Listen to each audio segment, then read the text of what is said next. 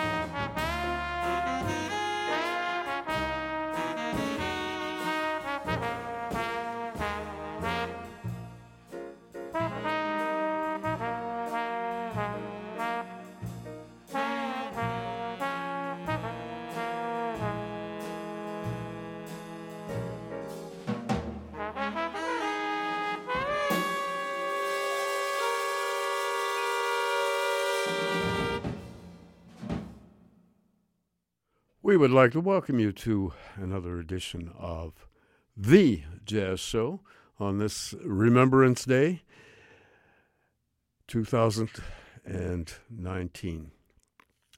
And of course, we have uh, all kinds of uh, wonderful music to play for you for the next three hours plus on CITR FM 101.9, or, of course, on the web, citr.ca. We have music by all kinds of people this evening, but our, of course, uh, the one important part of the show is what we do right at the beginning. First of all, my name's Gavin Walker, and I'm your host, as I am every week, and very happy to be here and share some of this great music by these great artists with you. And I would like to uh, present the jazz feature. This is our second jazz feature of albums that were originally, when they were first reviewed in the jazz publications like Downbeat and so on and so forth.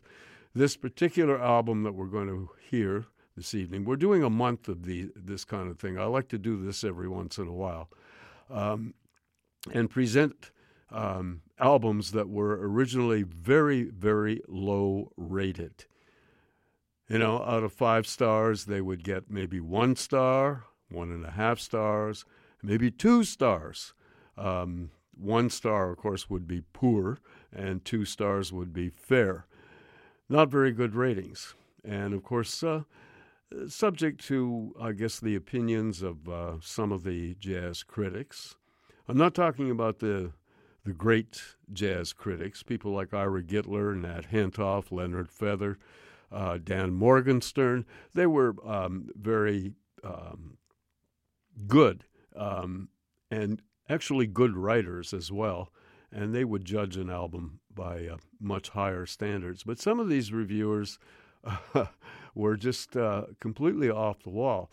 Now, the four albums that we're presenting uh, this month, um, including the one that we did last week, um, the four albums, um, three of them have actually become classics, and one, um, the rating was so low that even though the producer loved the album and loved the personnel and the music on the album, the album only got one star.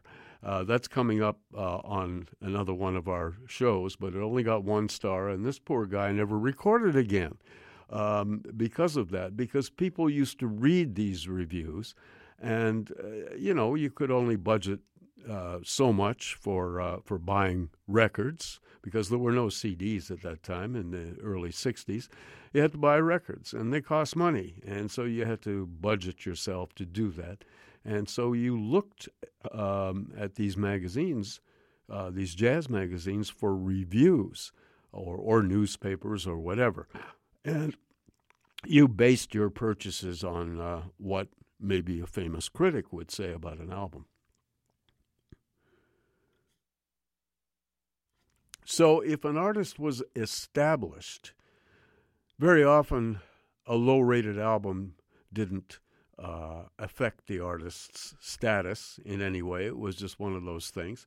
Um, and but if somebody was just new and their debut recording got low rated, that could ruin a career. So these guys were in an, these critics were in an important position, and some of them really didn't know what they were doing um, or they they would review uh, a recording on a bad day, give it a rotten review, and and uh, you know the damage was done. Anyway, getting back to this particular recording, this is by the wonderful virtuoso and um, what can you say? He was he was a prodigal uh, son, Lee Morgan, Edward Lee Morgan, born in Philadelphia in July of 1938. July 10th, as a matter of fact, 1938, and um, sadly died in a, in a domestic dispute accident. He was shot by his um, estranged partner in 1972. He was only 34 years old. and we lost one of the major, and I do mean major voices of the trumpet. Lee Morgan was, uh, as I mentioned before, a child prodigy, really, and he was playing uh, extremely well when he was 11, 12 years old and uh, scaring the daylights out of people with his ability and his uh, quickness um, at, at, picking up uh, music in his development. By the time he was 18, he was recording under his own name and uh, with some of the major musicians in New York City. He was uh, picked up by none other than Dizzy Gillespie, who formed uh, a big band and gave Lee um, many of his solos. Uh, because he thought the world of, of Lee Morgan, and Lee really established himself in that band, and of course he continued to record. Lee Morgan uh, really came to maturity on two albums. He, he, one was under his own name, and the the other one was a very famous album by tenor saxophonist John Coltrane called Blue Train. The one under Lee's own name was called The Cooker. And that really displayed the um, maturity of Lee Morgan. His style had come together, his sound, everything. And he was just 19 years old. Um, absolutely amazing. Lee, of course, uh, when Dizzy Gillespie broke up his band, he uh, was hired by Art Blakey and his Jazz Messengers, and one of the finest editions of the Jazz Messengers began uh, with Lee Morgan playing trumpet. Lee was in that band from 1958 until 1961, and of course contributed mightily to the sound of the Jazz Messengers at the time, and continued to record under his own name. Now, Lee was treated very well by the jazz critics. Um, his uh, own recordings were given very good ratings. His sideman appearances, of course, um, he he suffered a little bit of criticism, but most of the time it was praise and just amazement on the part of critics as to uh, his uh, individual voice of the trumpet. And of course, Lee Morgan, by the time the the 1950s closed, he was one of the major voices of the trumpet. His style came from Clifford Brown, uh, the ill fated uh, trumpeter who died in 1956 in a car accident, and Fats Navarro, who, along with Dizzy Gillespie and Miles Davis, was one of the pioneers of modern trumpet. So Lee took his style from Mr. Navarro and Mr. Brown and uh, formed his own style and it was outgoing, it was brash, and uh, and yet Lee could turn around and play a soulful ballad and make you cry. Um, he really had that uh, um, kind of uh, musical maturity that he could handle sort of any kind of tune. So we get to this album, and when it came out, the reviewer gave it two stars. Now, it's it's hard to imagine. Um, this is a Blue Note album. The album is called Leeway, and it was recorded in April of 1960. And it features the first time on records a beautiful pairing of Lee Morgan and alto saxophone giant Jackie McLean. And they blend together so beautifully on this album. Um, and of course, uh, down through the years, they recorded together many albums and, and did a lot more playing together. But this was the very first time on records that uh, they got together, and they were eminently suited for one another. And this recording not only contains fabulous uh, playing by Lee Morgan, but some of Jackie McLean's best playing up to up to this date. Uh, he really sounds uh, at the top of his game on this album, and um, uh, and of course so does Lee. So th- the playing here is quite amazing on piano, and not to diminish him in any way, is the great Bobby Timmons. And of course, Bobby Timmons and Lee Morgan were part of Art Blakey's Jazz Messengers at the time. And guess who the drummer is on this album? Lee decided to hire his boss um, to play the drums, and Art Blakey, the mighty fire stoker, is uh, just really delivers on this session. And of course, Blakey always shaded his playing somewhat if he was in a sideman role and did his best to complement um, the music that uh, uh, the band leader put down. He played quite a bit differently in his own band, of course, but here he is the ideal accompanist. And on bass, one of, one of the great bass players who came on the scene uh, in the mid 50s and, of course, played with Miles Davis for so many years. I'm talking about Paul Chambers. So that was strength in the bass department. So we have Lee Morgan on trumpet, Jackie McLean on alto saxophone, Bobby Timmons at the piano, Paul Chambers on bass, and Art Blakey on drums. Interestingly enough, this album has only four tunes. Um, and this was rather unusual for Blue Note Records. They always like to put more um, more tunes, maybe five or six, maybe one long tune. And uh, however, this album has got only four long tunes, and two of the tunes are written by a gentleman who was kind of an underground figure in uh, in Philadelphia, well liked and respected by people like John Coltrane and Benny Golson and Philly Joe Jones and all the great Philadelphia uh, musicians. His name Cal Massey, and he wrote two tunes for this date. And uh, Lee um, decided to use them and um, kind of put Cal Massey's name out there, although uh, Cal was, as I said, a, a rather underground figure. So, and of course, um, Lee wrote one great tune for um, this album, and Jackie McLean wrote one tune. And it comprises of, as I said, four tunes. So that's it, basically, for this date. And uh, when you listen to it, you're not going to give it two stars. Um, this is a, a superb um, date. Everybody's inspired on here, and the playing is um, well worth four and a half or five stars. It's really up there, and uh, it's a wonderful, iconic album by Lee Morgan.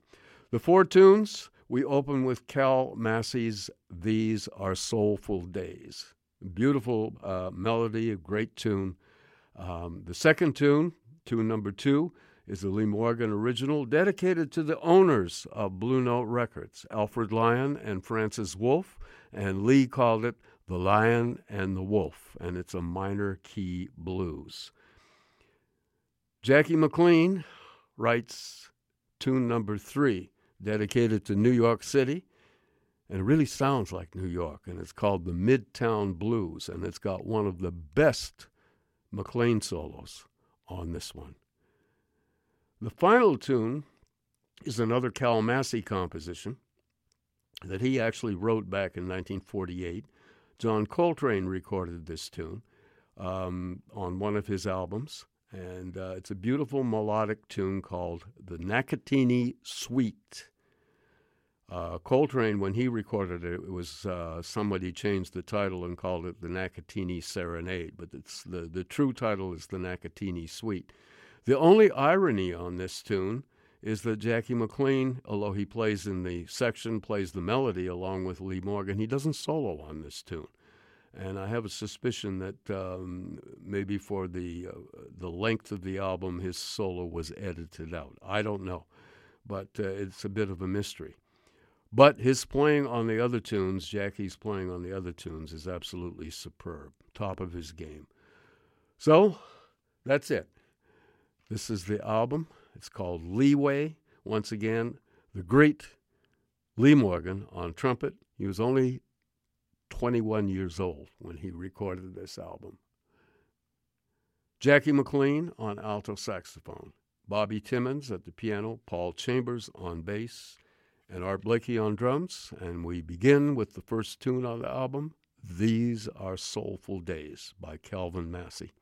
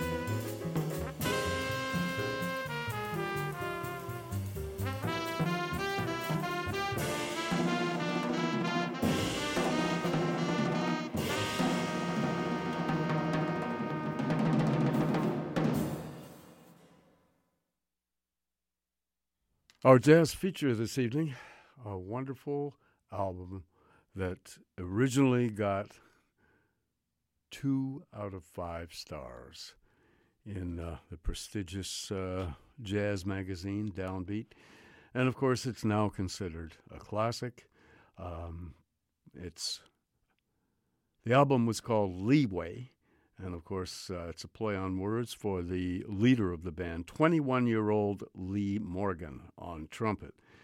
And on alto saxophone, one of the great masters, one of the most unique stylists on his instrument, uh, playing with a, a newfound uh, maturity on this date, which was done in April of 1960.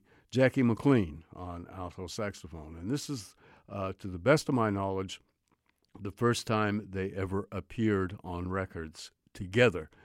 And of course, uh, down through the years, they made lots of recordings together because they were very simpatico in their sound and blend and everything else, as you could hear on this uh, marvelous recording. Bobby Timmons on piano, and of course, Lee and Bobby Timmons were working with Art Blakey's Jazz Messengers at the time, one of the best editions of that band.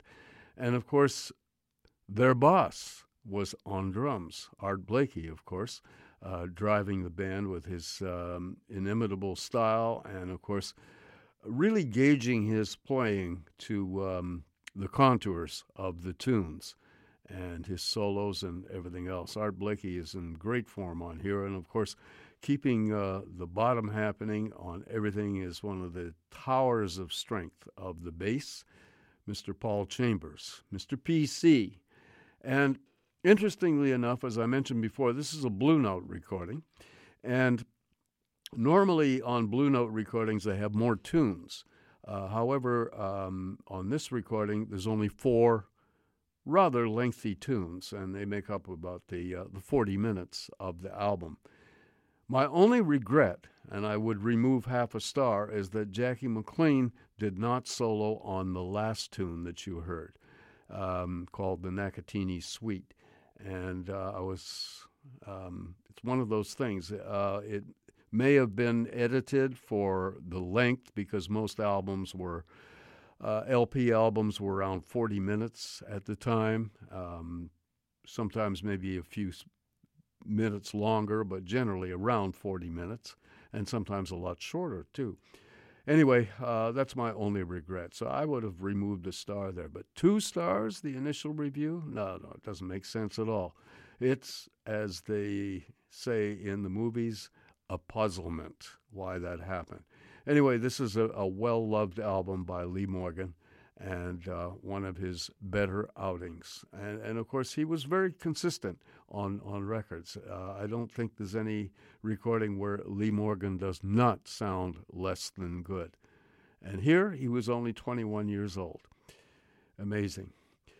Uh, four tunes. We began with one, uh, one of my favorite tracks on the whole album was the opener and it was written by a fellow Philadelphian, Calvin Massey, who was kind of, as I mentioned before, an underground figure. He was a composer, um, he was a pretty good trumpet player, and he was an associate of John Coltrane's, uh, Benny Golson, and uh, many of the Philadelphia musicians.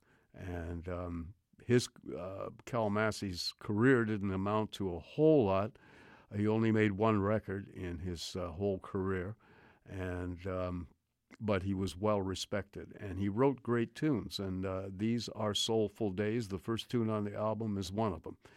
Second tune was written by Lee Morgan and dedicated to the two owners of Blue Note Records, well respected gentlemen, originally from Germany. They escaped uh, the Nazi Holocaust before it, uh, yeah, all that sort of stuff came over to, um, arrived in on a boat in New York City and started a record label called Blue Note Records. And um, the rest is history. Alfred Lion and Francis Wolff. And the tune number two was dedicated to them, and it was called simply The Lion and the Wolf. It was a minor key blues written by Lee Morgan. Tune number three was a highlight, uh, written by Jackie McLean very New York sound. Uh, really and it was called the Midtown Blues, and it featured one of Jackie McLean's finest recorded solos.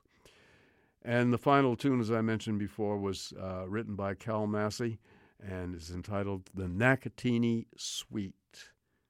And as I said, my only regret is that Jackie McLean didn't solo on that tune, mysteriously enough. So the people involved, once again, Lee Morgan leading the band on trumpet, Jackie McLean on alto saxophone, Bobby Timmons at the piano, Paul Chambers on bass, and Art Blakey on drums. We heard Leeway, our jazz feature this evening. Certainly hope you enjoyed it. And um, yeah, we'll do more of that kind of stuff. It's a great album. My name's Gavin Walker, and you are listening to The Jazz Show on CITR FM 101.9, or, of course, on, uh, on the World Wide Web, as they used to call it. Um, that's CITR.ca. And we shall return in a moment after uh, a few messages with some. Actually, I'll tell you, we're going to play. We're going to present on the show a very um, a gentleman by the name of Don Cherry. Yeah, for sure. I won't tell you any more until after these uh, messages.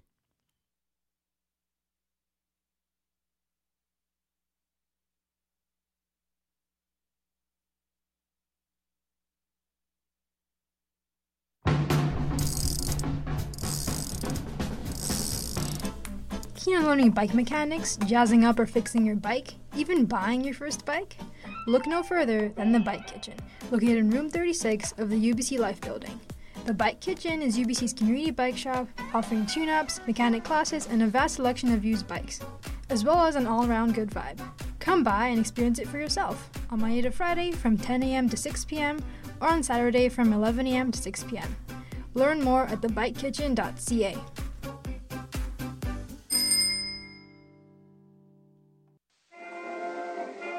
What a strange way to be brought together. The ones they've loved have been wounded or died. Everyone dies. Yes, but everyone isn't killed. In a way, being loved is like being told you never have to die. UBC Theatre and Film presents Timothy Findley's The Wars, adapted by Dennis Garnhum, directed by Lois Anderson, taking us deep inside the mind of a soldier and catapulting us into the mud, smoke, and chlorine gas of the front line in France in World War I. Emerging artists tell the story of soldiers and their families, not much older than they are now. Timothy Findley's The Wars is ultimately life affirming, proving that human connection is all. November 7th to 23rd, Frederick Wood Theatre. Tickets for students only 1150. theaterfilm.ubc.ca.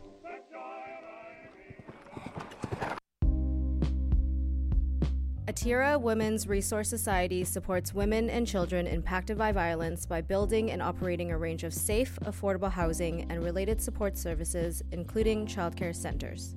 Atira has housing and programs across the lower mainland. Our feminism is inclusive and intersectional. We envision a world free of inequalities where everyone's human rights are respected and where women and girls have the right to participate fully and effectively in all of the decisions that affect their lives. To find out how you can help, please visit our website at atira.bc.ca or follow us on Facebook, Twitter, and Instagram at Free of Violence.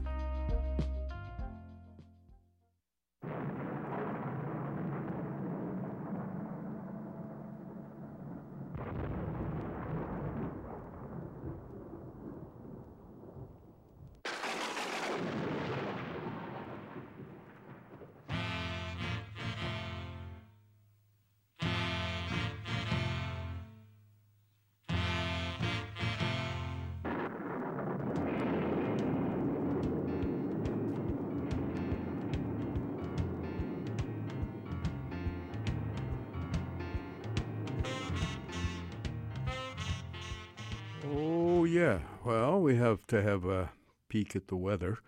Um, kind of rainy a little bit uh, this evening, cloudy with a 40% chance of a shower, and then there'll be more steady rain after midnight. Isn't that good news? but you'll be asleep by then. Low down to about 8. Unless you're studying, of course, you'll probably be uh, up all night. Anyway, tomorrow, Tuesday, um, rain, and then it's going to kind of taper off to sort of intermittent showers uh, in the afternoon. So there's a 60% chance of rain. Um, the steady rain will stop by around noon and then sort of taper off a bit with a low of 8 and a high of 10. Then uh, on Wednesday is a mix of sun and cloud with a 40% chance of light rain with a low of 8 and a high of 11. Uh, Thursday, Friday, Saturday, and Sunday, basically it's periods of rain. We're going to get into the rainy season, as they say, and uh, periods of rain, uh, temperatures ranging between lows down to about 6 and highs up to about 12 for Thursday, Friday, Saturday, and Sunday too. So that's the um, that's the picture. It's November after all, so uh, this kind of weather is well not unusual for this area. So, we're going to get back to music. And just to remind you that you are listening to CITR FM 101.9 on your dial and for live streaming, CITR.ca. This is the Jazz Show, and my name is Gavin Walker, and I'm going to present Don Cherry to you right now. Uh huh. Believe it or not, but this is a different Don Cherry. This is not the one that has been in the news uh, today uh, or anything. This is the real Don Cherry. This is the Don. This is what I call my Don Cherry. Don Cherry, of course, is one of the most unique voices of the trumpet. The late great Don Cherry. He uh, was uh, for many years um, associated with uh, Ornette Coleman and his music. And of course, uh, they came up together. Um, and Don Cherry um, played a couple of times here in in Vancouver, way back in when he was just a young man in uh, the late '50s at the original Cellar, and uh, um, an amazing musician, um, very adept at playing the piano. But he's he's basically known as as one of the most individual voices of the trumpet, and Interestingly enough, here, um, the first time I ever heard Don Cherry was here in Vancouver at the original cellar.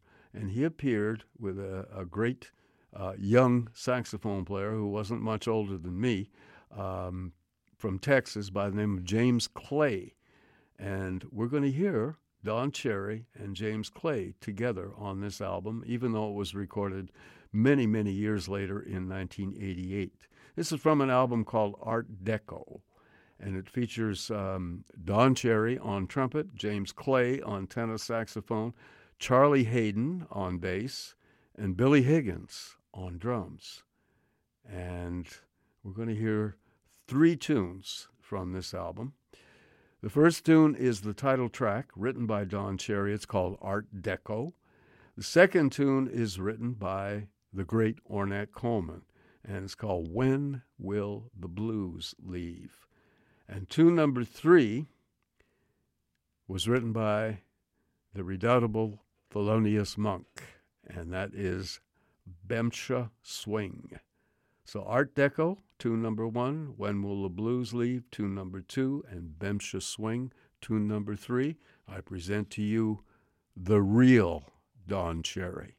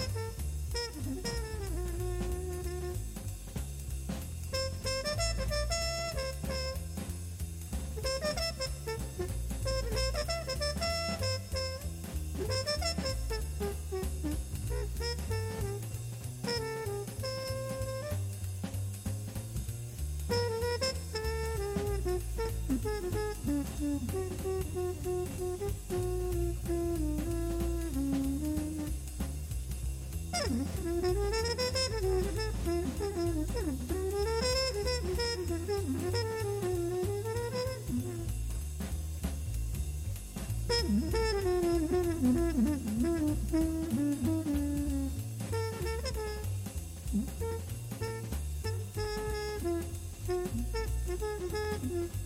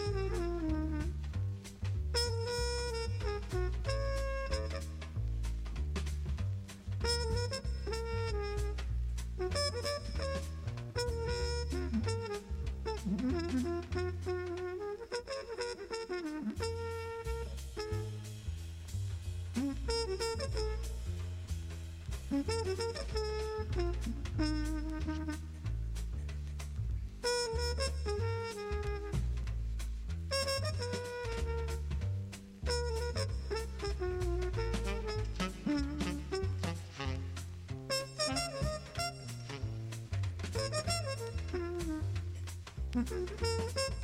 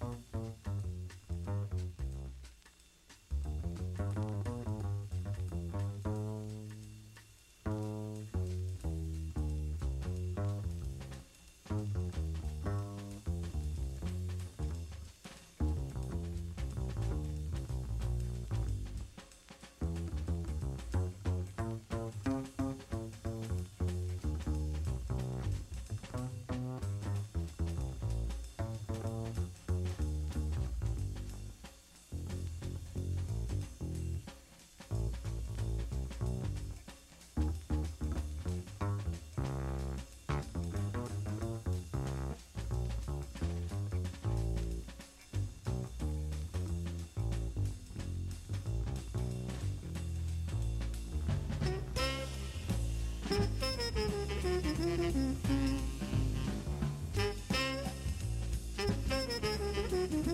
you.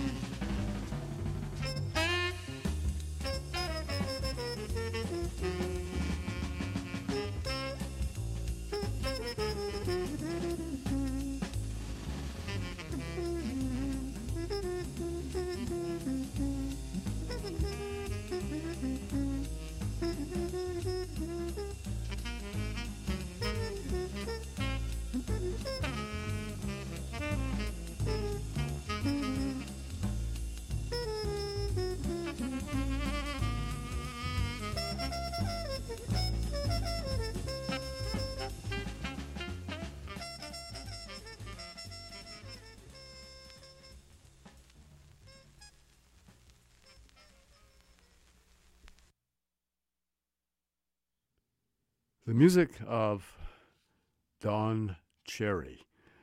That's right, Don Cherry on trumpet with James Clay on tenor saxophone, Charlie Haden on bass, and Billy Higgins on drums. That's from an album that came out on uh, A&M Records called Art Deco. And of course, Cherry, one of the unique voices of the trumpet. Um, unlike Lee Morgan, Don Cherry is not a virtuoso player but he certainly established his identity very, very quickly. Um, in the early days, of course, he became uh, really prominent when uh, Don and Ornette Coleman um, moved to New York, and of course, um, virtually revolutionized jazz and uh, made that uh, great uh, performance at the Five Spot uh, Cafe in New York. And of course, everybody came to hear them because they were so controversial, and uh, it was was quite amazing. And of course, Ornette Coleman's music is still um, subject to controversy. But Don Cherry, yes, very definitely one of the most unique and one of the great voices of the trumpet. And of course, um, he he has done so many or did so many things in his long career and uh, uh, was very also a very fine piano player, composer. Um, he really uh, did a lot um, of world music before it became world music, if you know what I mean. So this uh, wonderful album uh, was recorded in New or at Rudy Van Gelder's Studios in August of 1988 and called Art Deco, as I mentioned. We heard the title track written by Don Cherry. That, that was tune number one. The second tune was written by Ornette Coleman, entitled When Will the Blues Leave? And the third tune was, of course, written by Thelonious Monk and called Bemsha Swing. The unique voice of the real Don Cherry. There you go. All right. You are listening to The Jazz Show on CITR FM 101.9, or, of course, on your computer for um, live streaming, www.citr.ca. And uh, we'll be back in a moment, right after a couple of announcements like this one.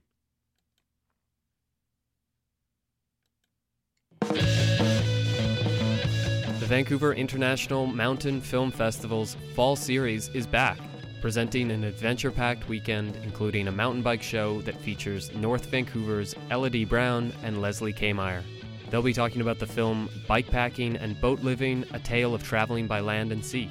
Film screenings will take place at 7:30 p.m. from November 14th to 19th at both the Centennial and Rio Theater, with an added screening of the popular Reel Rock climbing films on November 17th at 3 p.m. For more info, visit vimff.org.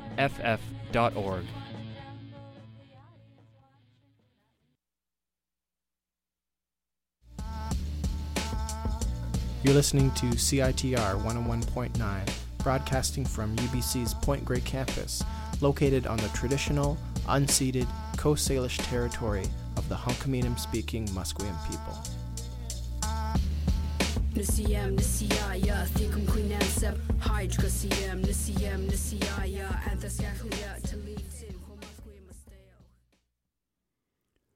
We're going to turn now to the music of uh, an old friend of mine who used to live here in Vancouver. And of course, he's been part of the Toronto scene for so many years. I'm talking about guitarist Ted Quinlan. Ted is one of the virtuoso guitar players in Canada and one of the finest uh, and most individual voices um, on the guitar, jazz guitar.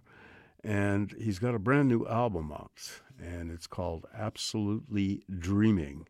And it features um, nine of his own compositions, and and uh, the handpicked band of uh, fellow Torontonians, uh, Brian Dickinson, um, one of Toronto's many fine piano players, um, Kieran Overs on bass, and Ted Warren on drums, and a superb band.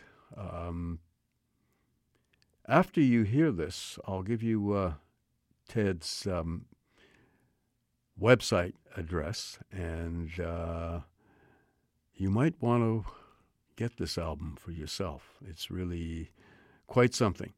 We're going to hear two tunes uh, from this album, both, as I mentioned before, compositions by Ted Quinlan.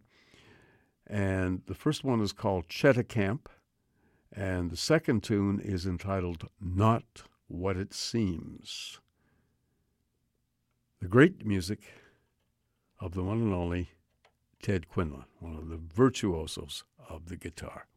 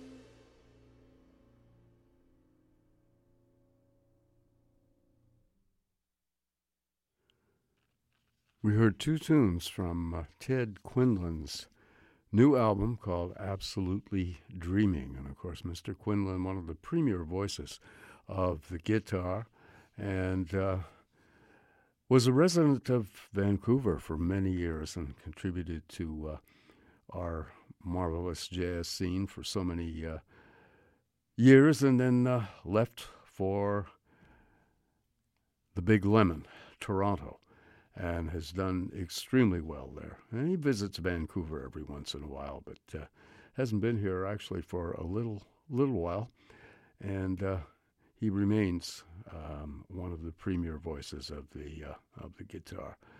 Ted Quinlan with his hand-picked band with Brian Dickinson at the piano, Kieran Overs on bass, and Ted Warren on drums. And this is uh, Ted's brand new album. Uh, and we heard there are nine tunes on this album, and we heard two of them. Uh, the first one was entitled Cheticamp, and the second tune was entitled Not What It Seems. And uh, if you're interested in purchasing this album, very easy. You can get onto uh, Ted's website, which is www.tedquinlan, Q U I N L A N dot com. Ted Quinlan, all one word, dot com. And simple as that. So there you go. We'll be hearing more from this album in uh, future shows, of course. And uh, hope you enjoyed those two really nice tracks. Yes, Ted Quinlan, always welcome on The Jazz Show on CITR FM 101.9, or of course for live streaming, www.citr.ca.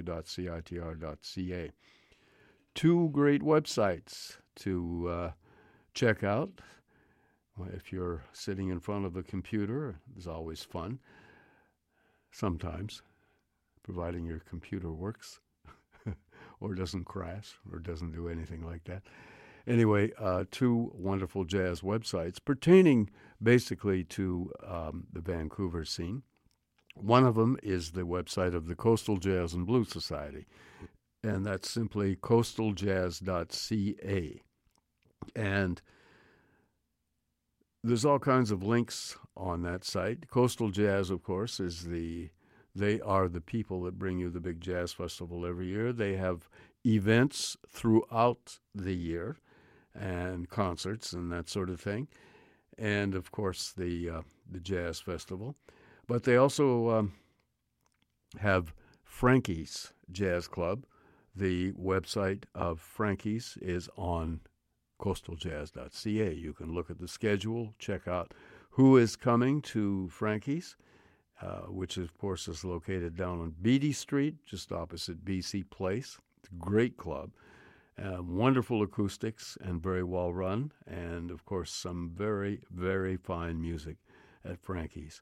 And uh, if there are several artists or an artist that particularly appeals to you, you can uh, book reservations, book a table, all that kind of stuff on that particular website. So that's coastaljazz.ca.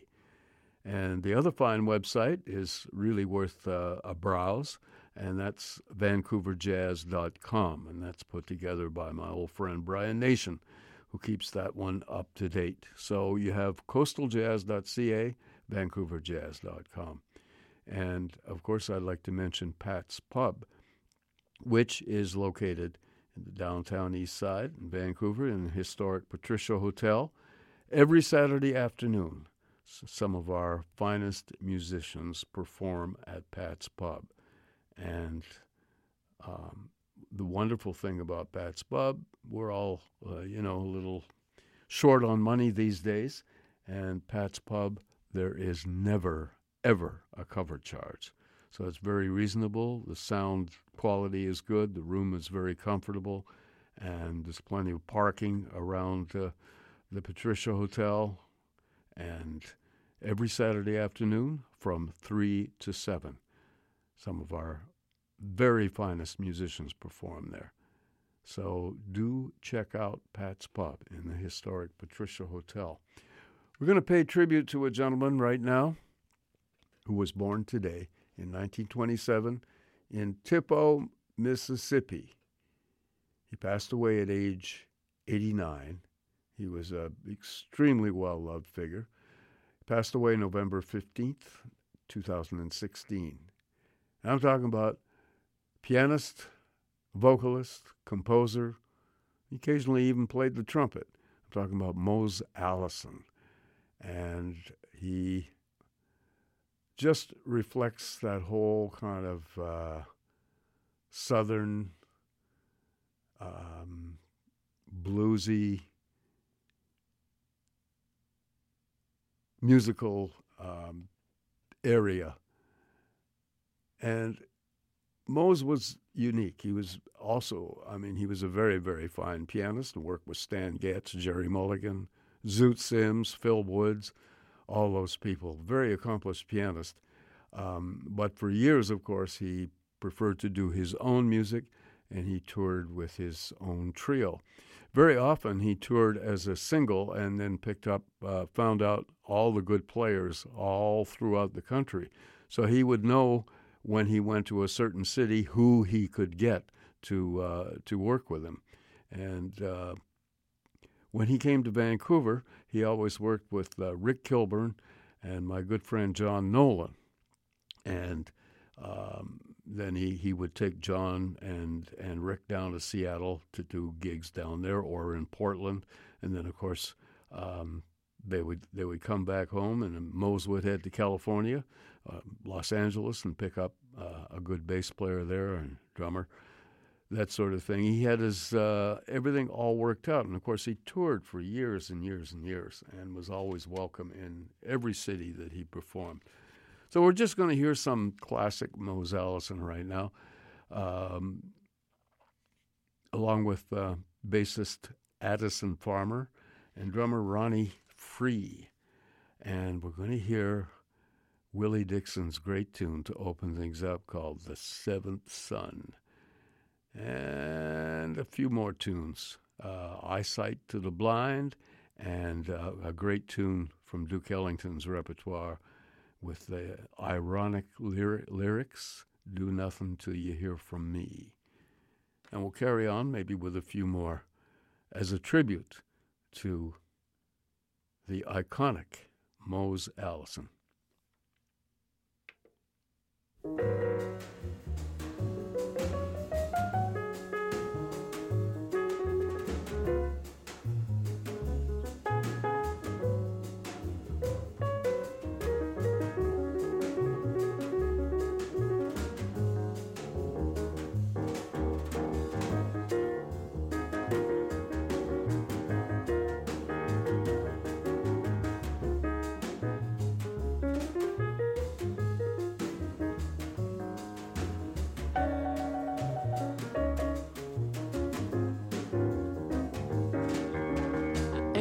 Everybody's talking about the seventh son in the whole round world. There is only one, and I'm the one. Yes, I'm the one. I'm the one, I'm the one, the one they call the seventh son. I can tell your future, it will come to pass. I can do things for you, make your heart feel glad. Look in the sky, predict the rain. I can tell when a woman's got another man. I'm the one. Yes, I'm the one. I'm the one, I'm the one, the one they call the seventh son.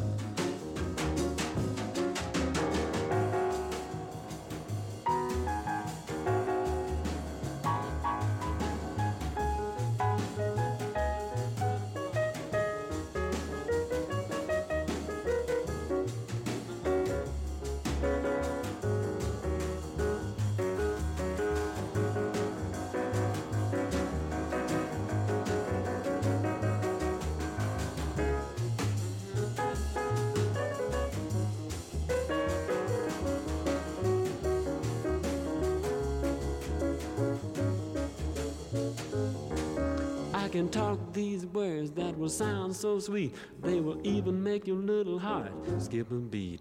I can heal the sick, raise the dead, and make the little girls talk out of their head. I'm the one. Yes, I'm the one.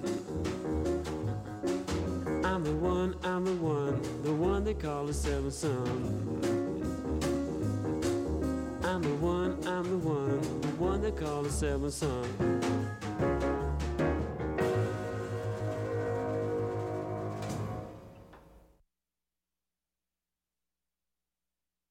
Talking about your woman, I wish you could see mine. You're talking about your woman, I wish you could see mine. Every time I start loving, she bring eyesight to the blind. I know her daddy got some money, I can tell by the way she walk. I know her daddy got some money, I can tell by the way she walk. Every time she started shaking, them dumb begin to talk.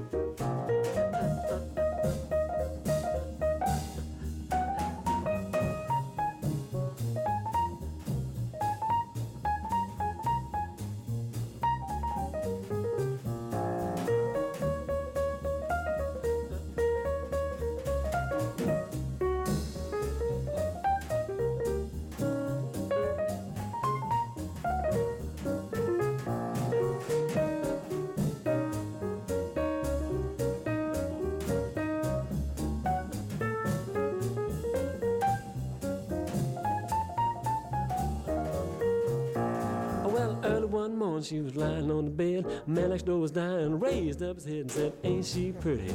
Don't you know she fine? One look at that woman bring eyesight to the bride. I declare she pretty and the whole state knows she fine. I declare she pretty and the whole state knows she fine. Every time she start loving, she bring eyesight to the blind.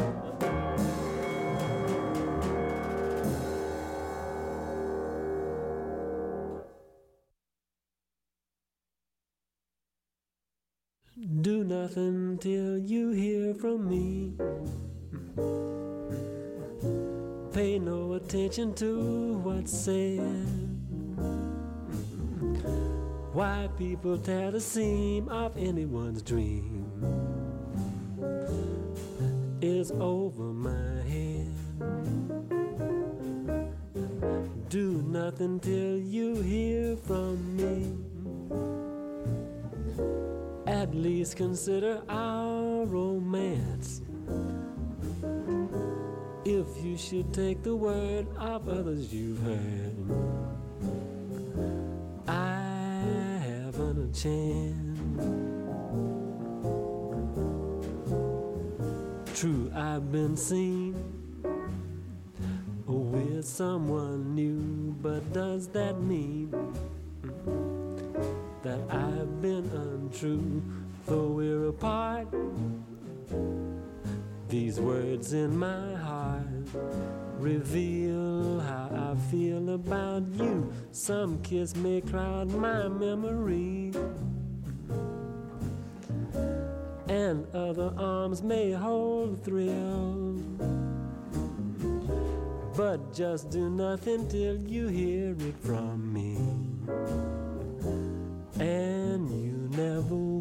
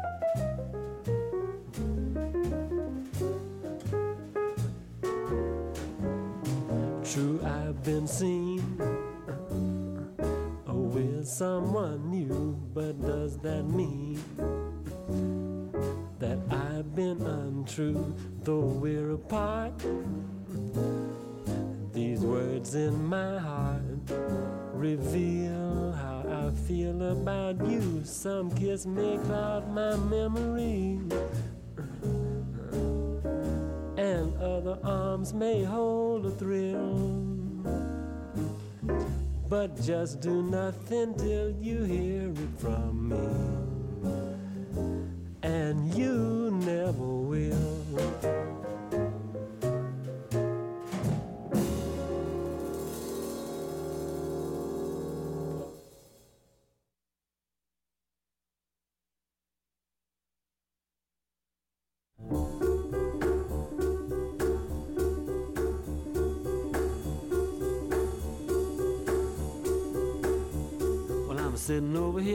Well,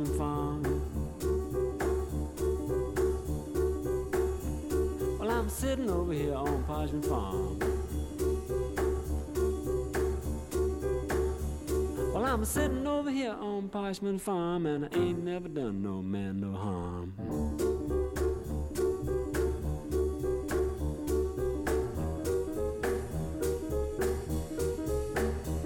Well, I'm putting that cotton in a 11 foot sack.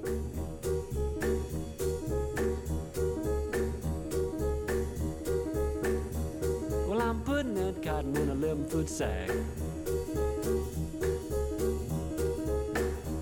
Well, I'm putting that cotton in a 11 foot sack with a 12 gauge shotgun at my back.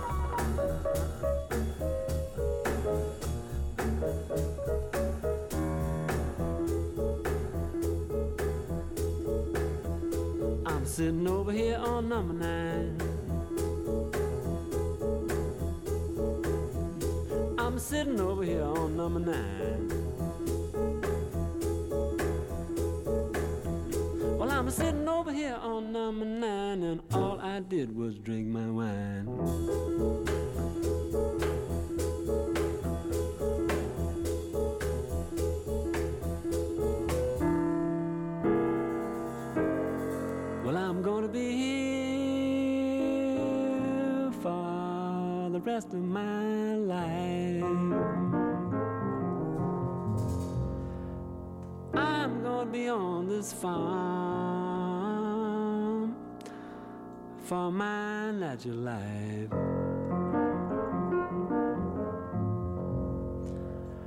Well, I'm gonna be here for the rest of my life, and all I did was shoot my wife. I'm sitting over here on Parchman Farm.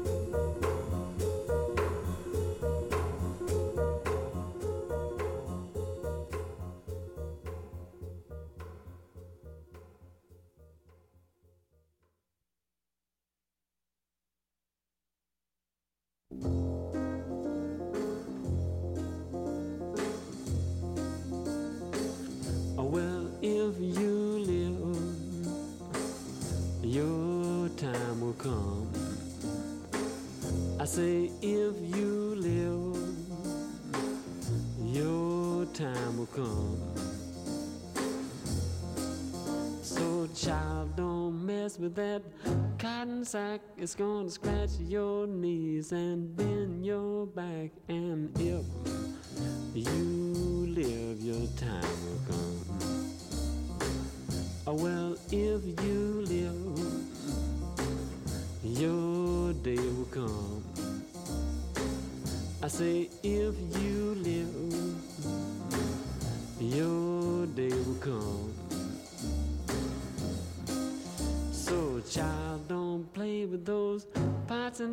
are gonna soon enough ruin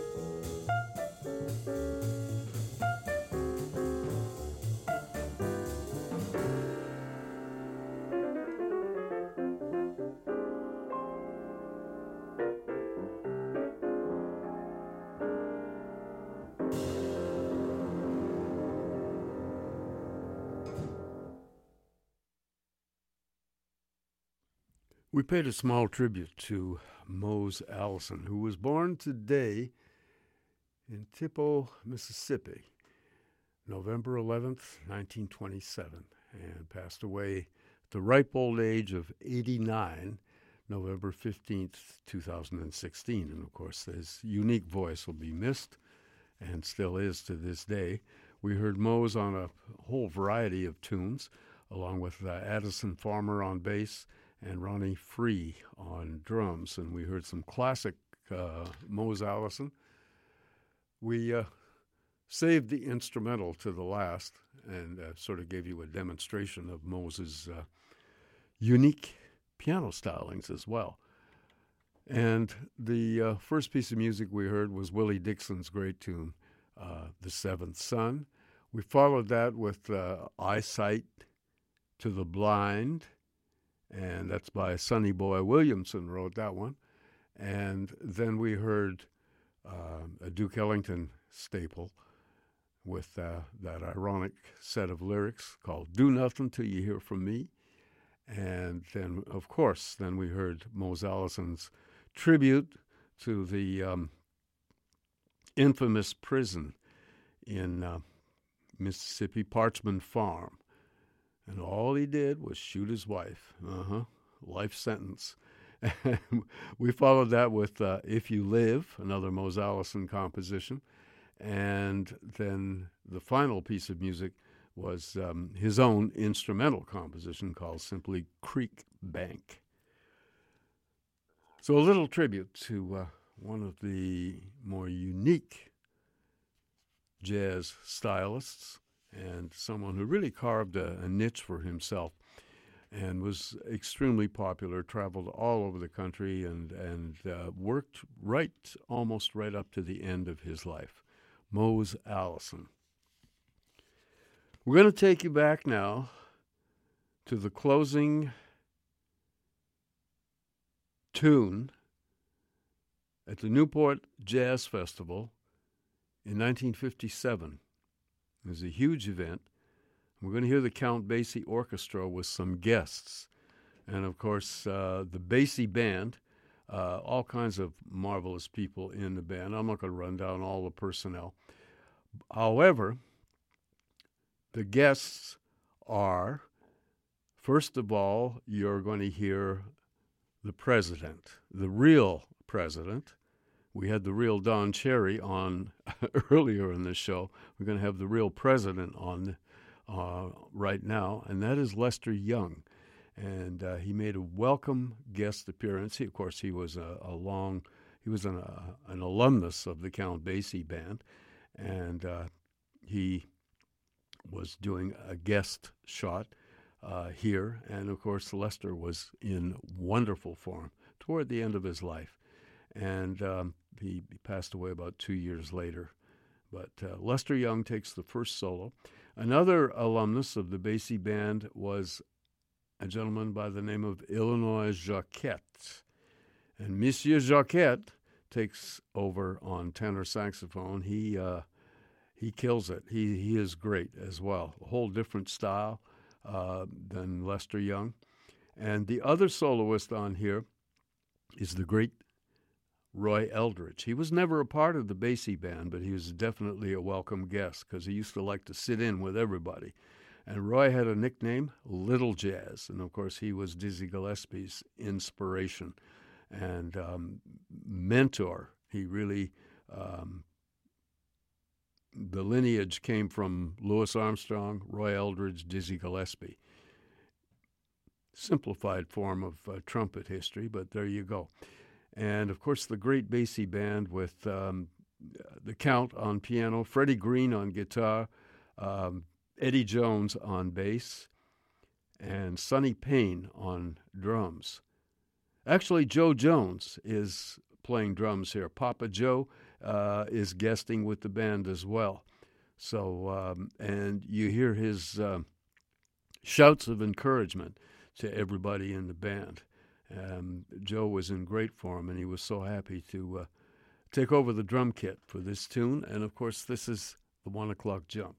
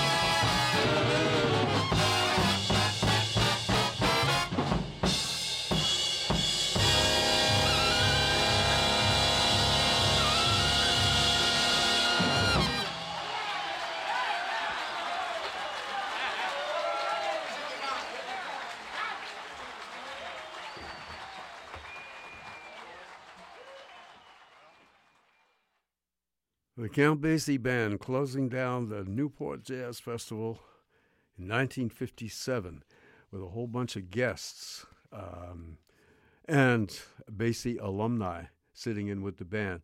First of all, the first soloist, um, after we heard the introduction by Count Basie, was the great president Lester Young. And uh, after Prez, we heard Illinois Jacquet. Monsieur Jacquet tore up the place, of course, on the tenor saxophone. Very different style from uh, Lester Young. Um, Jacquet was in the band for a minute um, back in the early days.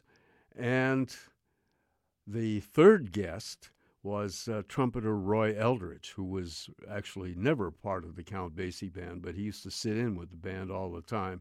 And of course, he wrapped everything up. And guesting on drums was another great alumnus, and of course, yelling his uh, encouragement to everybody in the band, Papa Joe Jones on drums. And of course, that great Basie rhythm section with the Count on piano, Freddie Green on guitar, uh, Eddie Jones on bass, and of course, Papa Joe on drums. The one o'clock jump, as only Count Basie could play it. Mm-hmm. We're going to take you now to the penthouse. Yeah, not not the one in Vancouver. No, no, I've, I've I've done this before. This is the penthouse, the Jazz Club in Seattle, and the, the legendary Jazz Club, which of course is no longer there. However, there have been in the last few years some significant recordings um, that were done at the penthouse. And I was there um, back in 1962. I went down with my good friend John Levine. We drove down to hear Johnny Griffin and Eddie Lockjaw Davis, one of the great tenor saxophone tag team matches. And I wasn't there the night um, these recordings were made, but I was. Uh, we were there for uh, two nights in a row because we were only going to go down for one night and then drive back to Vancouver.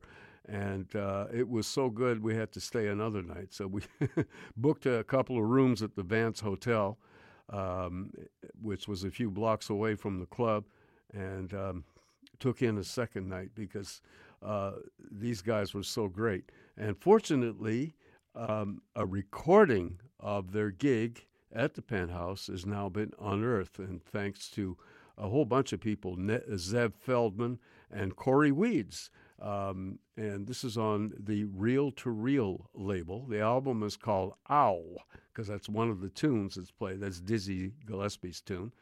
And the band, of course, is Johnny Griffin and Eddie Lockjaw Davis, one of the great tag team matches with Horace Parlan on piano and Seattleite, well, he became a Seattleite, uh, Buddy Catlett on bass. He actually he grew up in Seattle and then was on the road for so many years and eventually moved back to Seattle. Just a great bass player, the late Buddy Catlett, and on drums, the mighty Arthur Taylor. So we're going to hear a couple of tunes from this um, set. Uh, the first one is an Edgar Sampson composition. I always liked this tune. It's called Blue Lou. And the second tune was written by, uh, was a staple of the, uh, the great legendary Billy Eckstine band of the 40s. And they used to do this tune written by Jerry Valentine called Second Balcony Jump.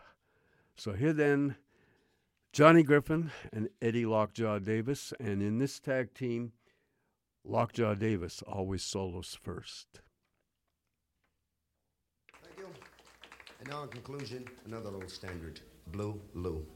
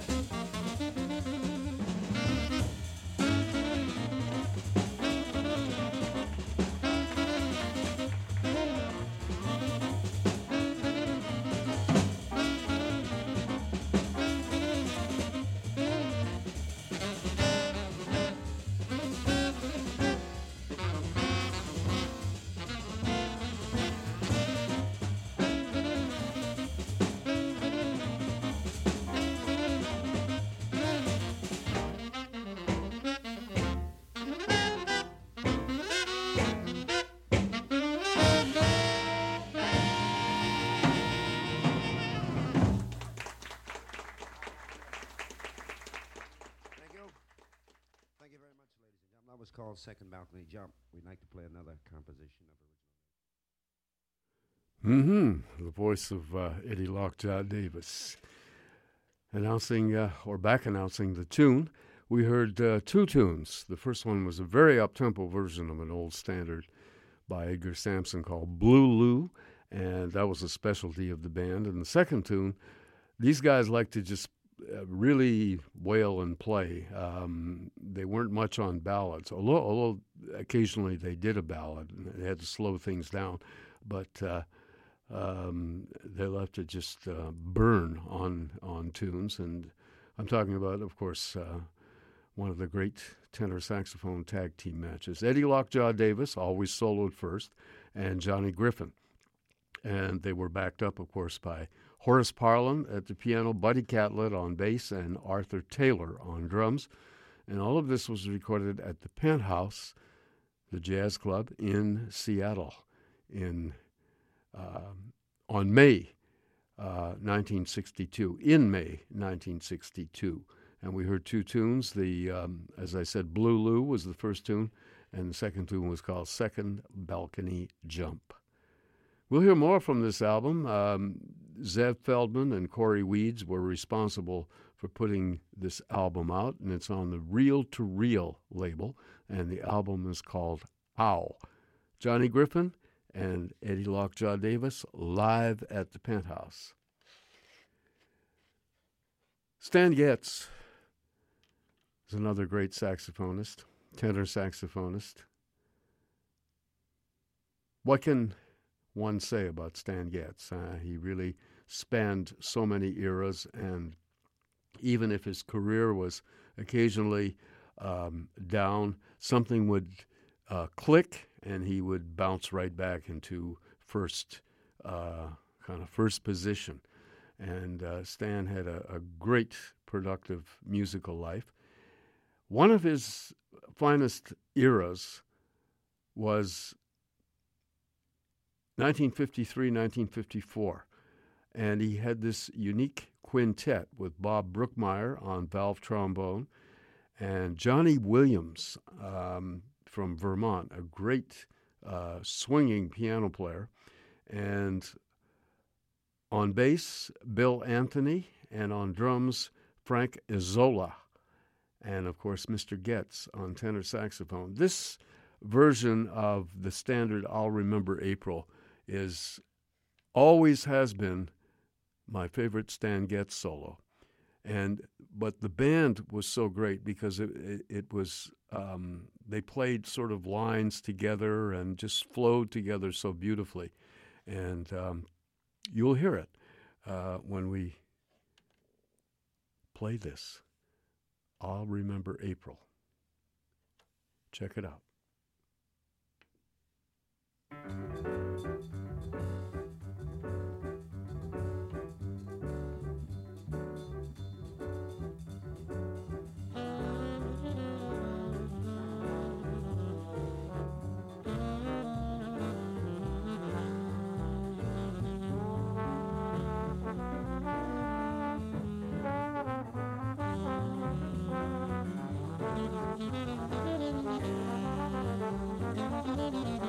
Thank you.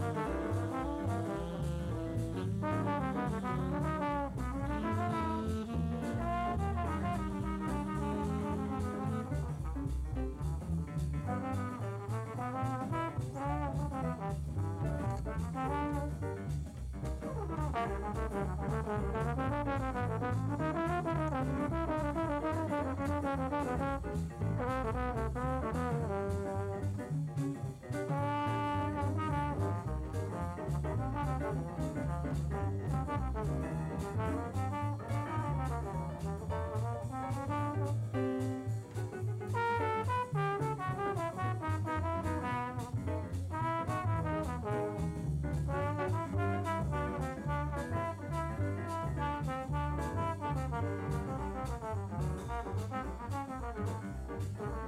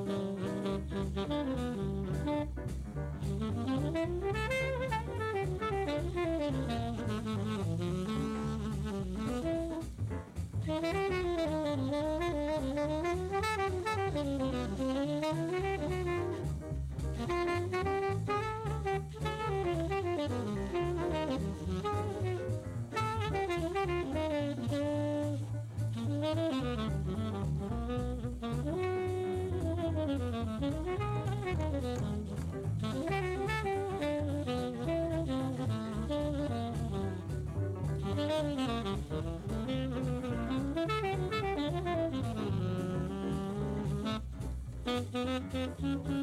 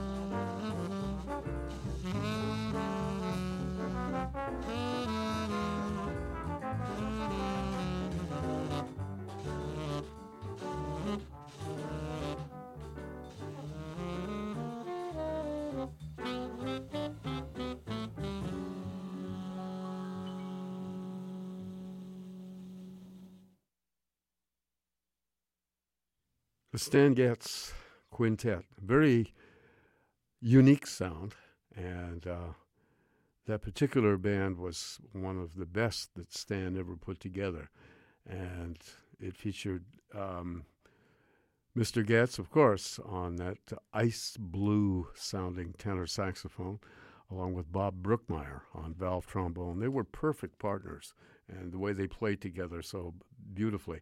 On piano, one of my favorites from originally from Vermont, Johnny Williams at the piano, very underrated player and uh, hard swinging, uh, just a, a, great kind of uh, uh player. All, all, always played wonderfully concise solos.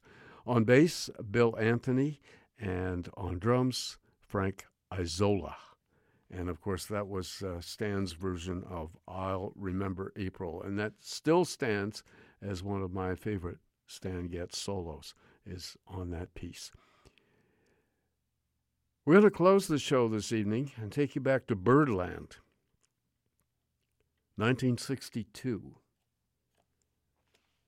And we're going to hear the Charles Mingus Jazz Workshop. This is a broadcast recording, so the sound quality isn't uh, maybe up to um, present day standards, but uh, the performance is great. And of course, it's a Mingus classic. Mingus is on bass, of course, Charles Mingus, along with Richard Williams on trumpet, and Booker Ervin on tenor saxophone, my good friend Charles McPherson on alto saxophone, Jaki Byard on piano, and of course Dannie Richmond on drums. And this is Mingus's great anthem, The Fables of Faubus. What are you going to do now, Charles? All right, here's Mr. Faubus from the uh, um, Columbia album, Mr. Faubus.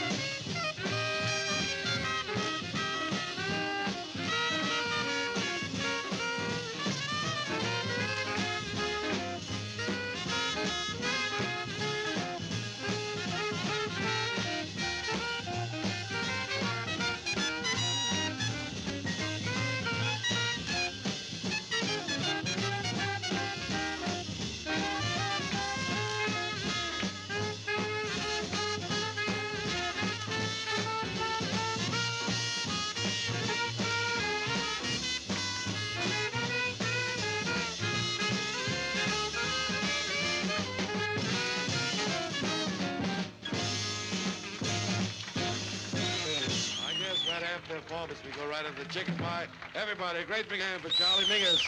Workshop All-Stars here at Birdland, the Jazz Concert World. Just remind you that you're listening. Of course, that was the voice of uh, Symphony Sid. That was a broadcast recording of the Charles Mingus Jazz Workshop, recorded at Birdland, March the 24th, 1962. And that featured Mr. Mingus on bass, along with uh, Richard Williams on trumpet, Charles McPherson on alto saxophone, Booker Ervin on tenor saxophone, Jaki Byard on piano, and of course Dannie Richmond on drums. So we heard two tunes actually. We heard uh, Mingus's uh, famous anthem "Fables of Faubus," and um, the second tune, where they segued right into it, was um, their uh, theme song at the time, as a composition by Mingus called "Eat That Chicken," and um, that closed the set. Um, yes, at Birdland, and uh, as I said, the recording quality wasn't the greatest because it's a broadcast recording, and uh, they did their best trying to uh, uh fix up the tape. But the music is so valuable uh, on here um, different aspects of uh, Mingus's music. So that's it. Hope you enjoyed the uh, uh, little trip into the world of Charles Mingus. And of course, uh, if you were around for the rest of the show, great. We're very happy you were here. And that's it for another edition of The Jazz Show on CITR FM 101.9, or of course, for live streaming, www.citr.ca. My name's Gavin Walker, and we're very happy to uh, have you aboard. And if you were here for a little while, great. If you were here all night, uh, it's even more wonderful. So do take care, and we'll see you in a week's time. We do this show every Monday night starting at 9 p.m. right here at CITR. So we'll see you later. Take care. Bye bye.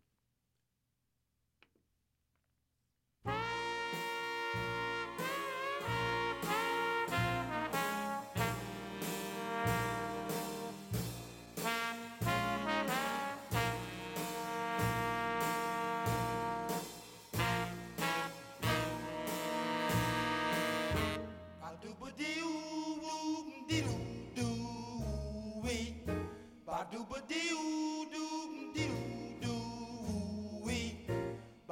you.